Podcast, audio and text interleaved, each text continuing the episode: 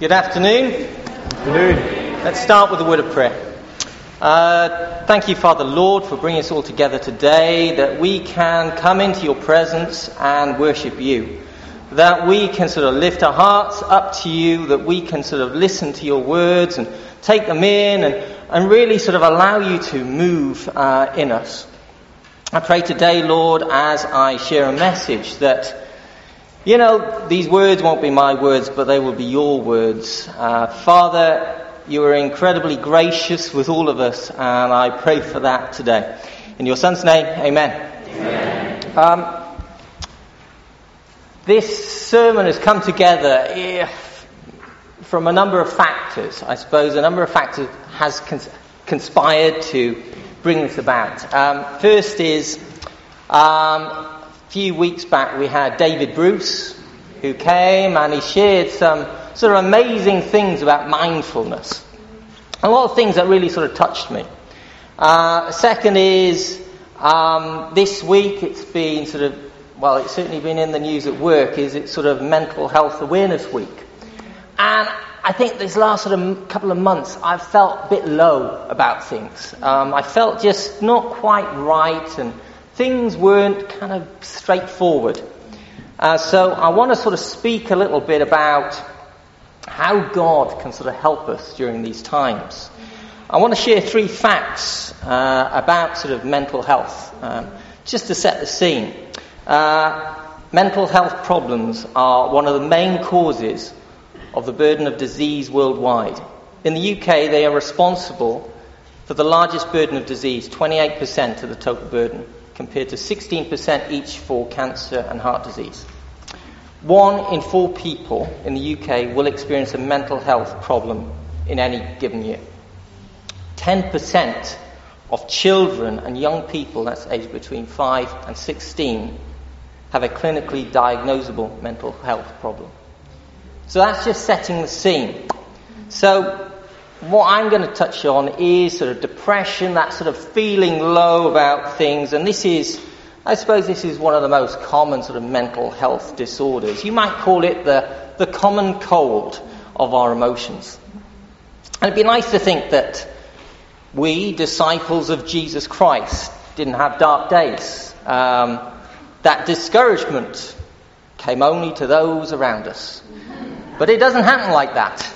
Uh, looking through the Bible, people we laud as heroes, we find that they had times of despair.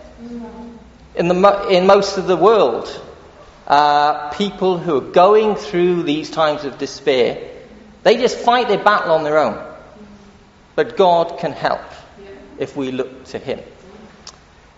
So today, we're going to be looking at Elijah. And in order to give you the full story, we've got to read the full story, if that makes sense. Um, so I am aware of time, but we're looking, at the, we're looking at the Lord's Word here, so this is what matters. So we're going to start in 1 Kings, and we're going to start in 1 Kings chapter 16, verse 29. Um, and this is sort of the background just before Elijah comes on the scene. In the 38th year of Asa, king of Judah, Ahab, son of Omri, became king of Israel. And he reigned in Samaria over Israel 22 years. Ahab, son of Omri, did more evil in the eyes of the Lord than any of those before him. He not only considered it trivial to commit the sins of Jeroboam, son of Nebat, but he also married Jezebel, daughter of Ethbaal, king of the Sidonians and began to serve Baal and worship him. He set up an altar for Baal in the temple of Baal that he built in Samaria. Ahab also made an Asherah pole and did more to arouse the anger of the Lord, the God of Israel, than did all the kings of Israel before him. So he's a pretty nasty guy. He's not somebody you want to mess about with. So fast forward a little bit, we're going into chapter 17. Now Elijah the Tishbite from Tishbe in Gilead said to Ahab, As the Lord, the God of Israel, lives, whom I serve, there will be neither dew nor rain in the next few years except at my word. Then the word of the Lord came to Elijah Leave here, turn eastward, and hide in the Kerith ravine, east of the Jordan. You will drink from the brook, and I have directed the ravens to supply you with food there. So he did what the Lord had told him. He went to the Kerith ravine, east of the Jordan, and stayed there. The ravens brought him bread and meat in the morning, and bread and meat in the evening, and he drank from the brook. Some time later, the brook dried up because there'd been no rain in the land. Then the word of the Lord came to him Go at once to Zarephath, in the region of Sidon, and stay there. I have directed a widow there to supply you with food. So he went to Zarephath. When he came to the town gate, a widow was there gathering sticks. He called her and asked, Would you bring me a little water in a jar so I may have a drink? As she was going to get it, he called, And bring me, please, a piece of bread. As surely as the Lord your God lives, she replied, I don't have any bread. Only a handful of flour in a jar and a little olive oil in a jug. I am gathering a few sticks to take home and make a meal for myself and my son that we may eat and die. Elijah said to her, Don't be afraid. Go home and do as you have said. But first make a small loaf of bread for me from what you have and bring it to me. And then make something for yourself and your son. For this is what the Lord, the God of Israel, says The jar of flour will not be used up, and the jug of oil will not run dry until the day of the Lord sends rain on the land. She went away and did as Elijah told her. So there was plenty of so there was food every day for Elijah and for the woman and her family. But the jar of flour was not used up, and the jug of oil did not run dry, in keeping with the word of the Lord spoken by Elijah. Sometime later, the son of the woman who owned the house became ill. He grew worse and worse and finally stopped breathing. She said to Elijah, What do you have against me, man of God? Do you come to remind me of my sin and kill my son? Give me your son, Elijah replied. He took him from her arms, carried him to the upper room where he was staying, and said, and, and laid him on his bed. Then he cried out to the Lord, Lord my God, have you brought tragedy even on this widow I am staying with by causing her son to die? Then he stretched himself out on the boy three times and cried out to the Lord, Lord my God, let this boy's life return to him. The Lord heard Elijah's cry and the boy's life returned to him, and he lived. Elijah picked up the child and carried him down from the room into the house. He gave him to his mother and said, Look, your son is alive. Then the woman said to Elijah, Now I know that you are a man of God, and that the word of the Lord from your mouth is the truth. I'll stop here for a minute. There's a lot sort of going on. Elijah is living in a time where Ahab is ruling. He is a vicious ruler. There is so much going on, and yet he has the strength, the courage to sort of go and tell Ahab there's going to be no, there's going to be no rain for a few years. Now, I don't know what Ahab thought, whether he thought he was nuts. Um, I don't know, but he had the courage to do that. He wasn't known by anybody, he just sort of appears out of nowhere, Elijah. He was not known by the Israelites. And the thing is, just like Elijah, God knew him. God knows us. And although we may not be known by others, God knows you. And that's what's important. Intimacy with God was his power, was Elijah's power. And it should be ours. Our faith should be in the Word, not in people or circumstances. And you could quite, I mean, I could sort of think if I was in Elijah's place, I wouldn't be going to Ahab for a start and telling him, you know, listen, it's not going to rain for a, number of years, uh, and it's probably because of your sin. Um, I wouldn't be doing that. The Lord telling me to sort of go out and sort of I'll be fed by ravens. Well, you know, I don't like the idea of being fed by crows. I mean, who knows where they've been? Um, the point is, it's very easy to read this and think, yeah, it's just happened.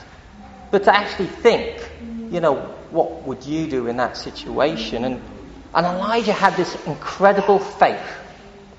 And let's continue in chapter 18. After a long time in the third year, the word of the Lord came to Elijah Go and present yourself to Ahab, and I will send rain on the land.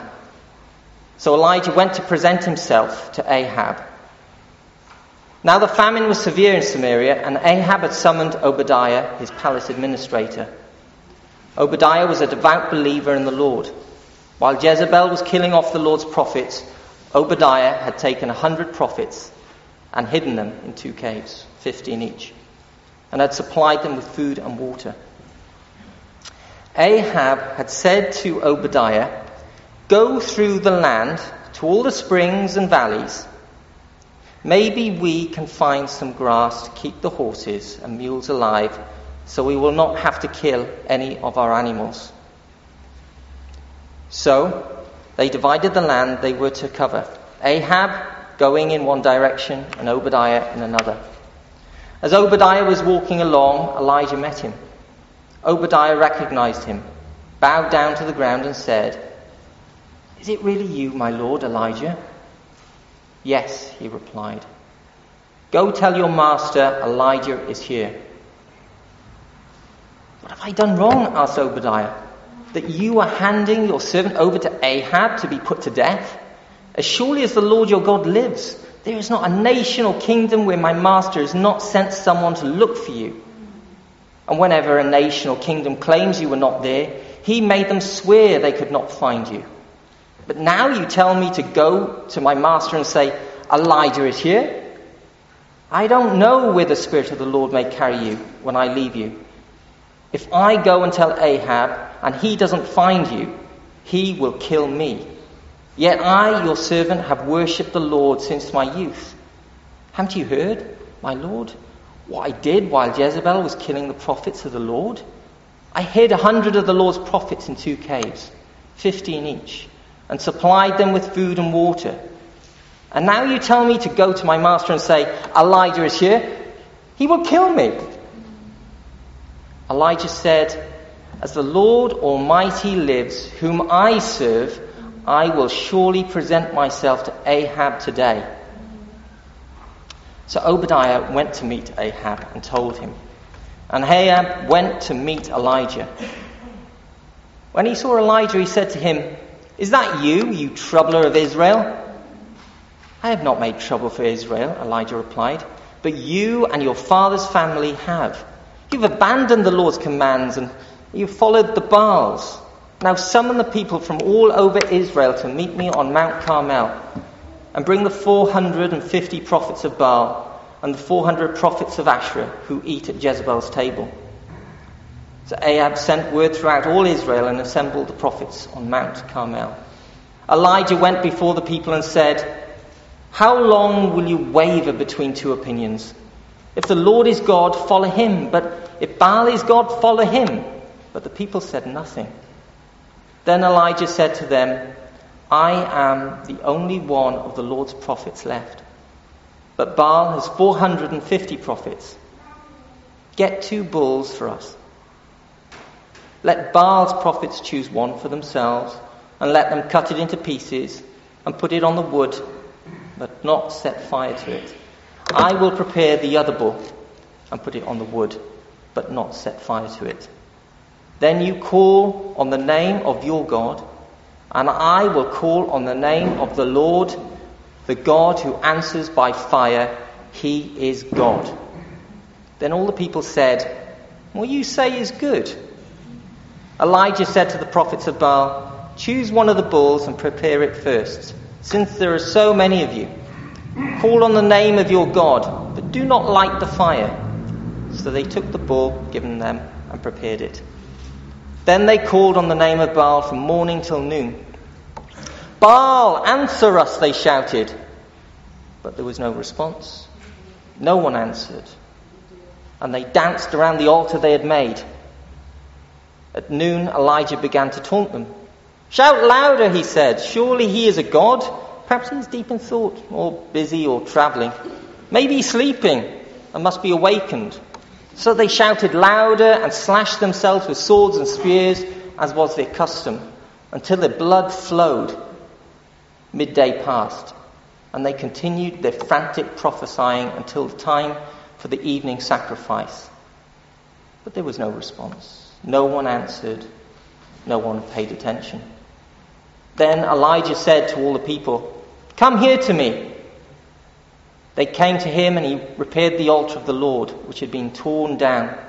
Elijah took twelve stones, one for each of the tribes descended from Jacob, to whom the word of the Lord had come, saying, Your name shall be Israel. With the stones he built an altar in the name of the Lord and he dug a trench around it large enough to hold two seahs of seed. He arranged the wood, cut the bull into pieces, and laid it on the wood. Then he said to them, Fill four large jars with water and pour it on the offering and on the wood. Do it again, he said, and they did it again. Do it a third time, he ordered, and they did it the third time. The water ran down around the altar and even filled the trench. At the time of sacrifice, the prophet Elijah stepped forward and prayed, Lord, the God of Abraham, Isaac, and Israel, let it be known today that you are God in Israel, and that I am your servant, and have done all these things at your command. Answer me, Lord, answer me, so these people will know that you, Lord, are God, and that you are turning their hearts back again. Then the fire of the Lord fell and burned up the sacrifice, the wood, the stones, and the soil, and also licked up the water in the trench. When all the people saw this, they fell prostrate and cried, The Lord, He is God, the Lord, He is God. Then Elijah commanded them, Seize the prophets of Baal. Don't let anyone get away. They seized them, and Elijah had them brought down to the Kishon Valley and slaughtered there. And Elijah said to Ahab, Go eat and drink. For there is the sound of a heavy rain. So Ahab went off to eat and drink. But Elijah climbed to the top of Carmel, bent down to the ground, and put his face between his knees. Go and look toward the sea, he told his servant. And he went up and looked. There is nothing there, he said. Seven times Elijah said, Go back. The seventh time the servant reported, A cloud as small as a man's hand is rising from the sea. So Elijah said, Go and tell Ahab, hitch up your chariot and go down before the rain stops you. Meanwhile, the, sky, the sky grew black with clouds, the wind rose, a heavy rain started falling, and Ahab rode off to Jezreel. The power of the Lord came on Elijah, and tucking his cloak into his belt, he ran ahead of Ahab all the way to Jezreel. This is the story that we're all familiar with regarding Elijah. This is the one that people that springs to most people's minds. We think of, you know, God raining down fire, burning up the sacrifice. It is incredible to witness if you were there. This was Elijah's high point. Everyone knew at that point, God's hand was upon Elijah. Elijah says, My God is Yahweh. The point is, who are we following? When he's calling to the rest of the Israelites, we're saying, yeah, make your choice. This was a man that knew God, trusted in God, had faith in God. It's all going incredibly well for him. He's very obedient. Elijah performs miracles. Into, well, through God, he performs miracles in terms of the oil, the flour. He brings a boy back to life. He stops rain. Um, he stood up against the king of Ahab, who was known to be a bad guy, certain death. He does it. Elijah calls on fire, brings on rain, brought the people back to God. And then he ends running faster than a horse. That's what I'm trying to imagine at this point in time. Uh, this is a man of incredible courage, incredible faith. He was able to do such great things because he knew who he was and what God could do.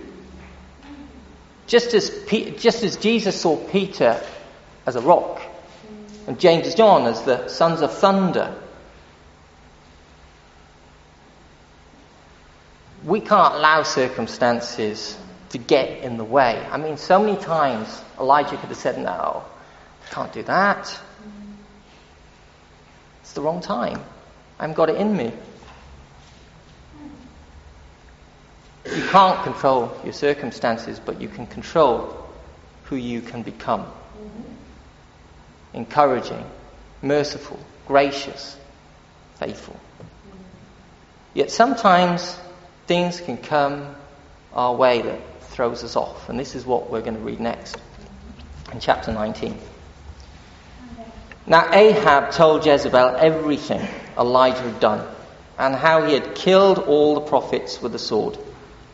So Jezebel sent a messenger to Elijah to say, May the gods deal with me, be it ever so severely, if by this time tomorrow I do not make your life like that of one of them. Elijah was afraid and ran for his life.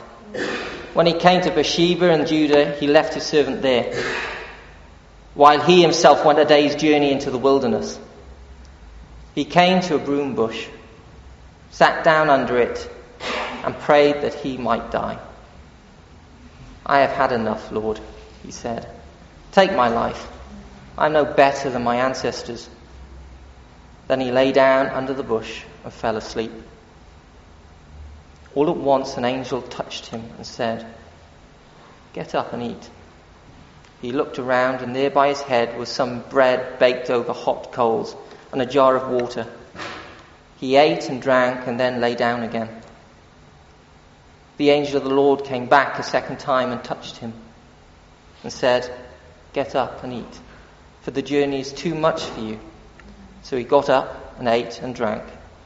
Strengthened by that food, he travelled forty days and forty nights until he reached Horeb, the mountain of God. There he went into a cave and spent the night. And the word of the Lord came to him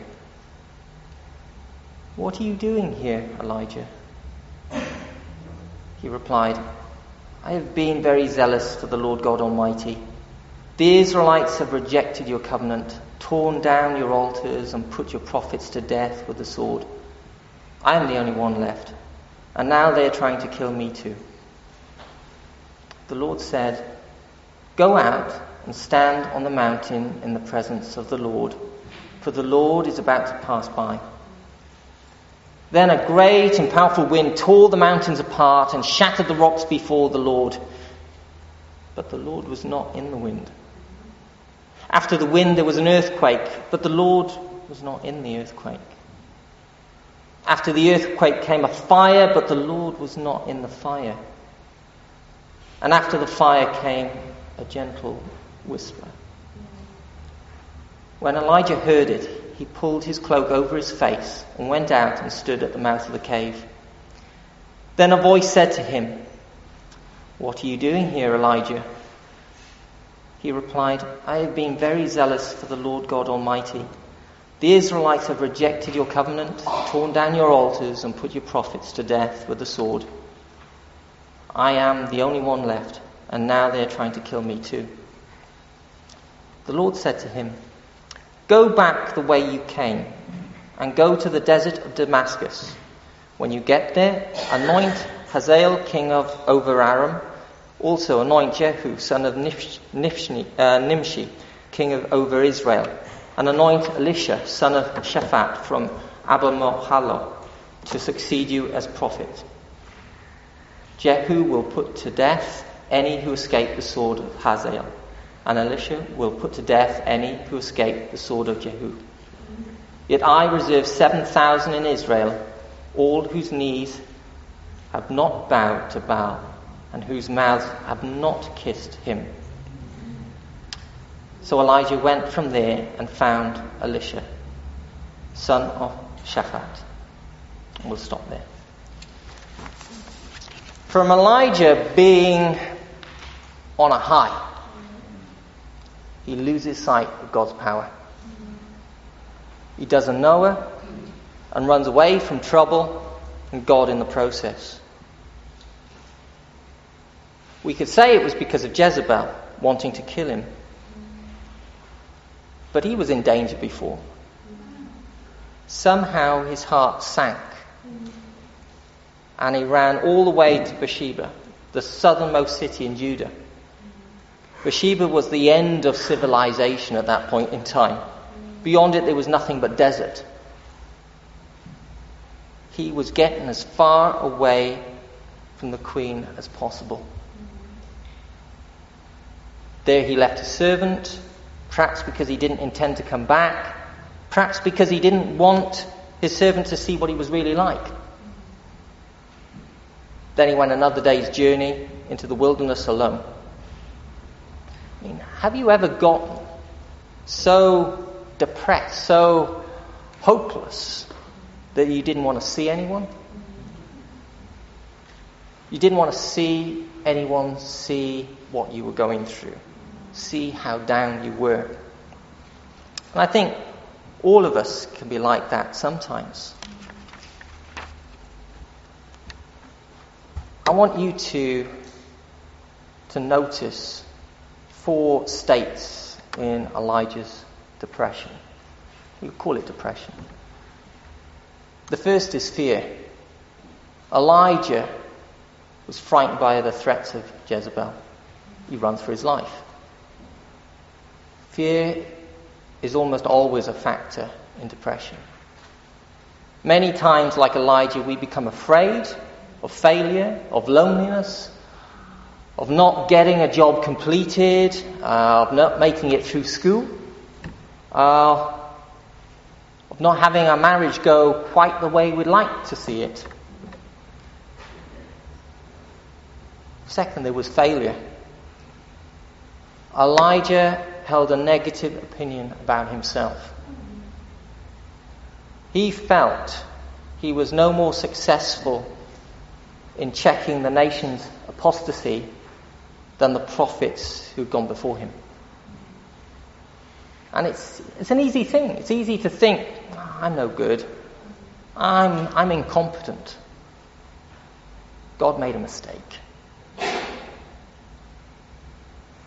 Third is fatigue. Elijah was emotionally drained and physically exhausted.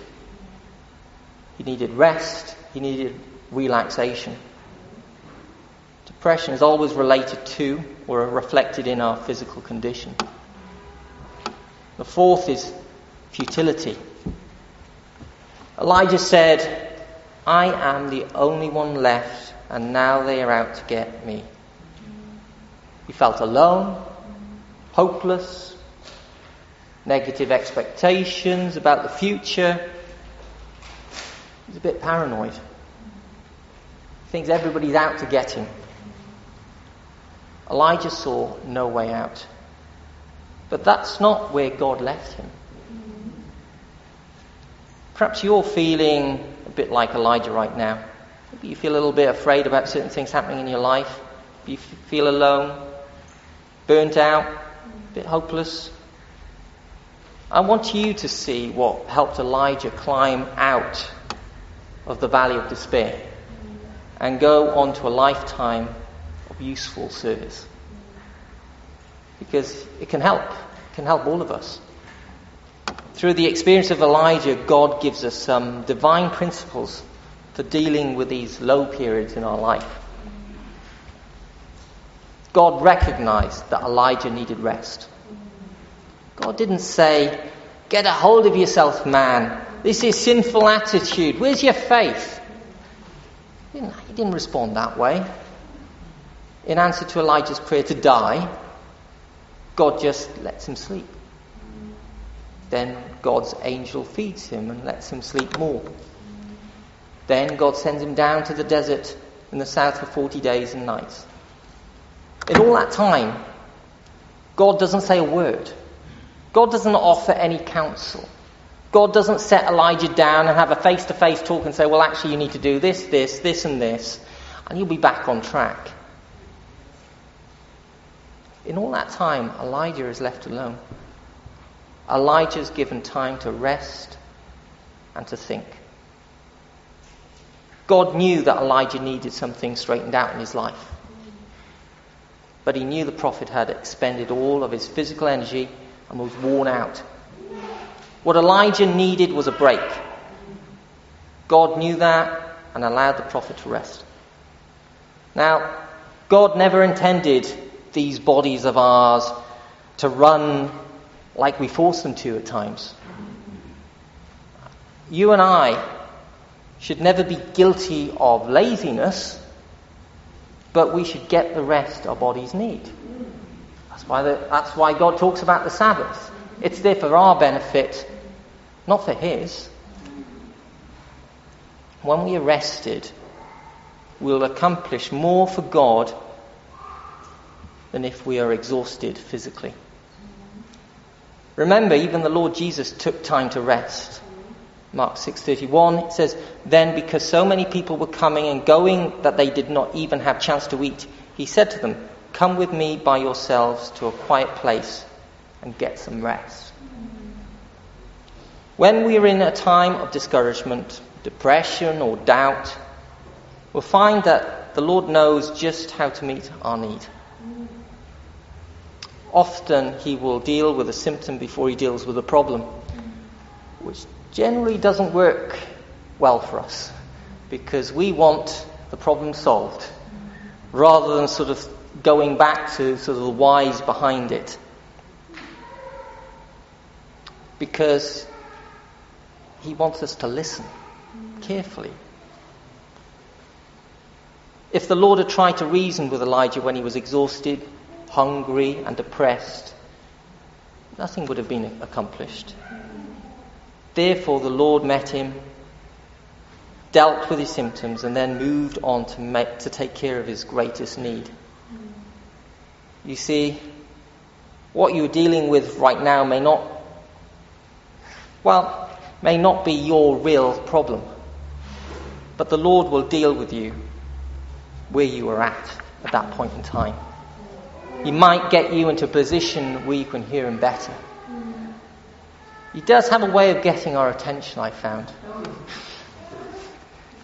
Secondly, God had Elijah tell him what the problem was.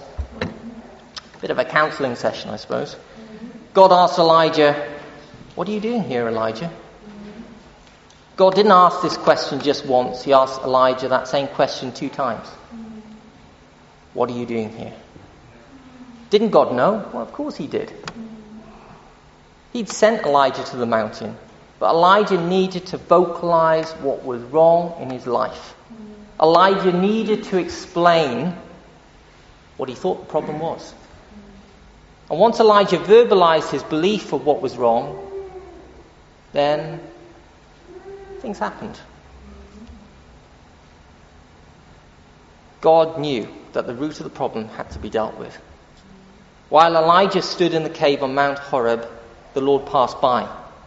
What the earthquake and the fire could not do, the small, still voice did. It touched Elijah's heart. Elijah was used to the, he was used to seeing incredible things, you know, all these miracles sort of going on. He was used to the remarkable. He was used to the astounding. After all, who else was fed by ravens? Who else saw God feed three people with a barrel and a jug of oil that never ran out? Who else had seen God raise someone from the dead? Who else had rebuked a king and lived? Who else had defied 450 Baal prophets, prayed fire down from heaven, and then killed the prophets? Elijah is used to the spectacular. That's what he's used to. God wants to teach him that it is God's work in the heart of the individual that is really important.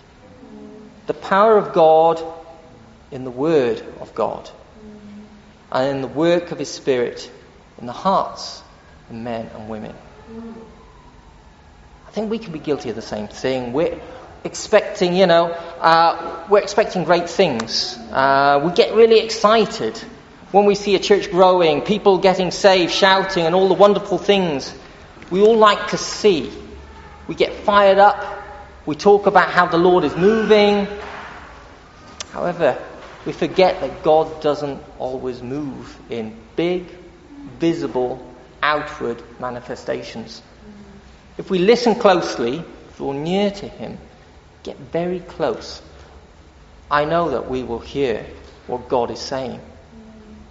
Here, God is calling Elijah back to the place of total surrender. To what he was like before, where he just had that faith.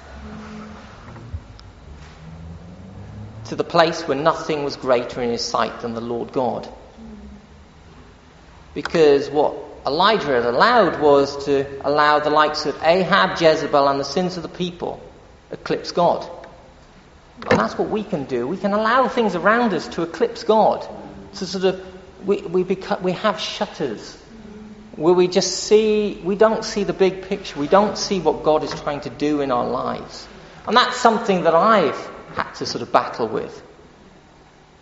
God calls him back to that place where nothing but God matters.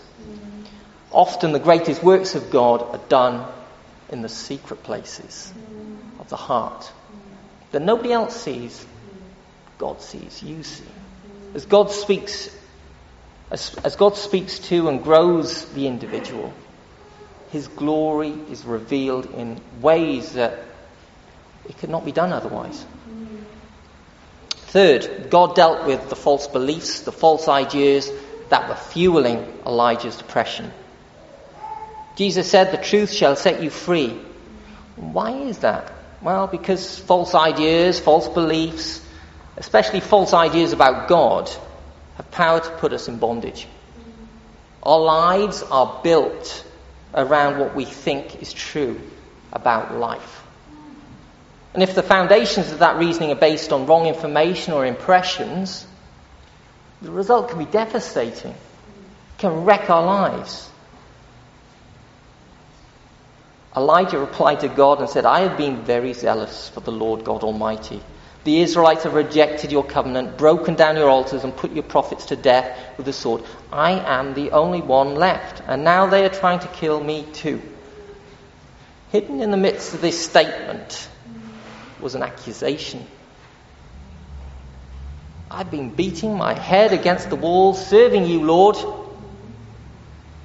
but everything seems to be falling apart around me. What have you been doing, God? How come you've let this happen?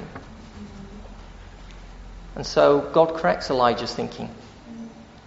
He tells him, Elijah, you're not the only one. I have reserved 7,000 in Israel, all whose knees have not bowed down to Baal, and all whose mouths have not kissed him. Elijah, from the one statement, is given incredible hope and encouragement just as we are not the only ones uh, today who are sort of following God, there are many others are sort of around the world. It brings encouragement when we know that, when we know we're not just the only ones. You aren't alone either. Whether it's discouragement, depression, sin, or anything else you wish to name, others have been through it and are going through it as well. Even if no human comfort can be found, the Lord knows what you are going through and is ever present to help you through any crisis you might find in life. So God allowed Elijah to rest. He got him to tell him what was wrong, and he corrected some of his false thinking and beliefs. And lastly, God gave Elijah something to do.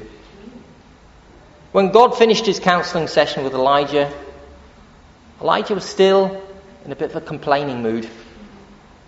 But God basically tells him, Get back to work. I've got a job for you to do. Make yourself useful. Stop focusing on yourself and focus on others. So the Lord, He says, Go back the same way you came. Go to the desert, Damascus. When you are there, anoint Hazael king over Aram. Also anoint Jehu king over Israel. And anoint Elisha to succeed you as prophet. And there is something about being useful that lifts one's spirit. I always think of Thomas the Tank Engine when I think of sort of usefulness. He's got this sort of key phrase. My son loves Thomas, and it's sort of his key phrase is, I've been good because I've been useful. Being useful, there is something good about it. God knows what we need. Elijah is given evidence that the Lord was not finished with his life. He's not finished with our lives. He encourages Elijah with a new task, and in the process, giving him a new companion in Elisha. God knew that the burdens that Elijah carried were too heavy for him to bear alone. So he gave him a confidant, a friend, a peer. He gave him one to walk beside him through the valleys and through the difficulties.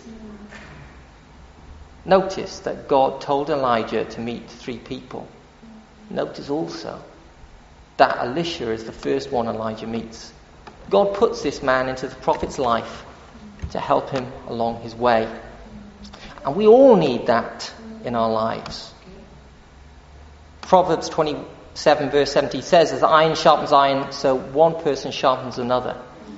Basically, we do not need to cut ourselves off from other people. We need friends, we need companions to go through life with. We're lucky in the church. We have that. And if you don't, pray to God for somebody like that in your life. Because we need it. That's what we need to sort of go through and carry our burdens. To have a friend who hurts with you, who will help you bear life's loads, who will pray with you, cry with you, and even when they don't understand you, will still love you. That happens a lot. um, if you're not, as I say, if you haven't got that person, find that person. Pray to God for that person. I want to end with, you know, just a statement that psychiatrists and psychologists and pills can do many amazing things for people suffering. But for real healing, it's hard to beat God. Amen.